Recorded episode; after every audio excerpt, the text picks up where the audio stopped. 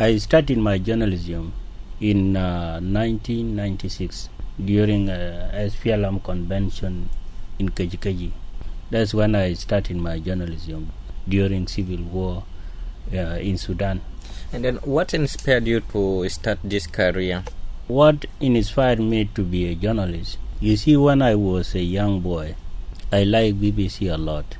And when Alfred Taban was reporting in Khartoum, it seemed like Alfred Taban is a Kawaja. And uh, when uh, Hassan Arun was reporting, you see, the voice of person can attract you to do that thing.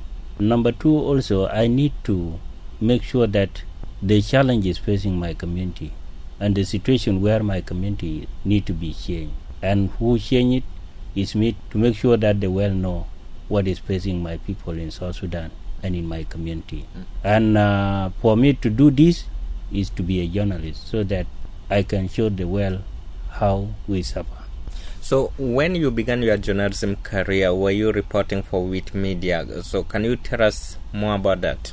First of all, I was trained by BBC for nine months, and that nine months, I never be reporting to any radio station. I was collecting some story, writing my story, and then in the morning before we go to the class, we need to make presentation, and then the rest of the colleague and you can see how best you are are you good in reporting? Are you good in writing? Have you put 5W in the place? Is your story balanced? Before we before I write for any newspaper, before I report to any radio station. So after I did my training, I started working as a reporter in a place called Wulu County. I work for Radio Rumbek, and uh, Wulu County is uh, 32 mile away with Rumbek capital city. So I used to take my stories with a bicycle from Wulu to Rumbek. And that time we don't have digital recorders like this. We don't even have computer. That time we were using a tape recorder. And this tape recorder we bought them from Khartoum. That's what we use. You record it, your story, then you go and sit down under tree, you write in a notebook, you take to chief editor, the chief editor will take a plain paper, then go and edit your story in the plain paper, no computer. And when you are broadcasting in the evening, you read the news.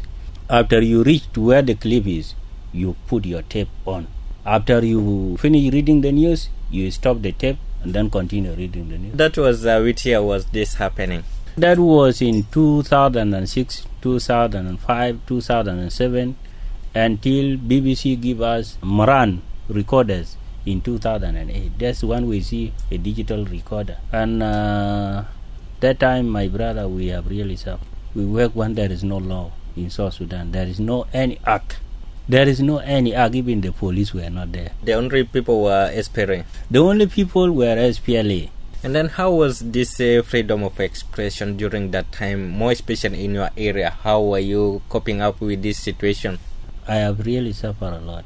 I've been detained several times. In 1999, I was detained and we were taken to Maloney with Hassan Arun.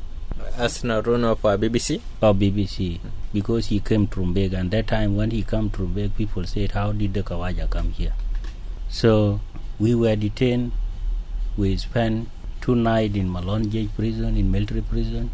After all, we were released in the pressure of BBC when they communicated with the chairman of SPLA, SPLM, and who is the commander in chief. That was Dr. John Garang? That was Dr. John Garang. We were released.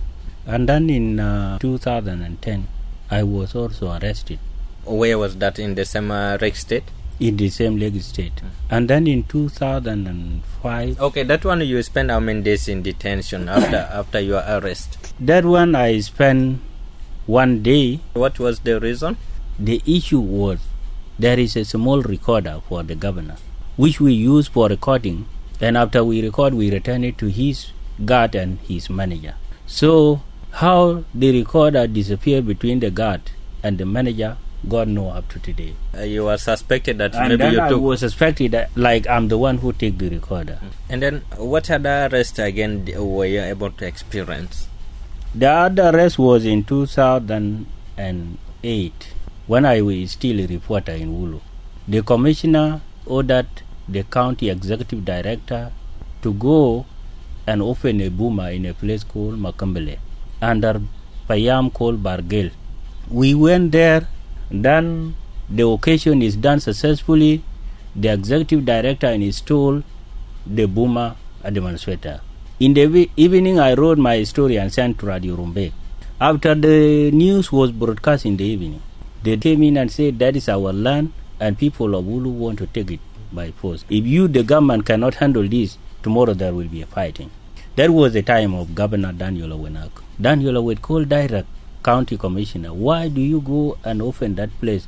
I heard it now in the radio. He said it's not me. This journalist called John Wulu is the one who have problem. He was ordered to go to Rumbek in the morning earlier. After he came back from the state capital, he come with a huge police and then I was arrested. When I was arrested, that was uh, executive director who is stand firm with me. Executive director said it's not supposed for John Wulu to be arrested. The one who is arrested is supposed to be arrested is me. Is you who sent me with my village administrator, and I have already installed the village administrator. So, in that case, if there is any warrant of arrest, it should be me as executive director because I have already put my village administrator in the in, on the ground. So in the following morning, I fled the tape of the occasion. That's when everyone confirmed that I'm innocent. Even the Minister of Information, who was there by then, uh, Da Costa, said this journalist is innocent, and this is how you people humiliate journalists always. Because uh, what is wrong with him? And then how did that case ended? So they freed you? They have freed me. Uh, in 2013, I was also detained in Rumbek. What was the reason for that detention of 2013? The reason for that detention of 2013 it was some document in the office. Someone write a, a report and he left the document in the market. Someone get the document in the market and bring it to me. I bring to one of the colleague and then I say this is. But the document has already been copied by someone and then they go and send it to other people. So after this one was realized that the document was sent, the people assume that I'm the one who have photocopy this and send it somewhere. I say no, it's not me. If I am the one, I am supposed to write the article, but I have not wrote any article, whether in the radio or where. After all, the result came out that I should not work in the radio for more than 10 years. That's the directive. So tha- that was which year was that? that was in 2013. I said, it's okay. So for now, meaning you could not be working as a journalist, maybe in the radio or whatsoever? Yes, uh, I stayed like more than four to five months. And after all, when the security see me, I'm normal, and they study my case and they found where the problem is, they wrote another letter to Director General in the Ministry of Information. Then they said now John Wulu will resume his work as usual because it is something small and has been sorted out.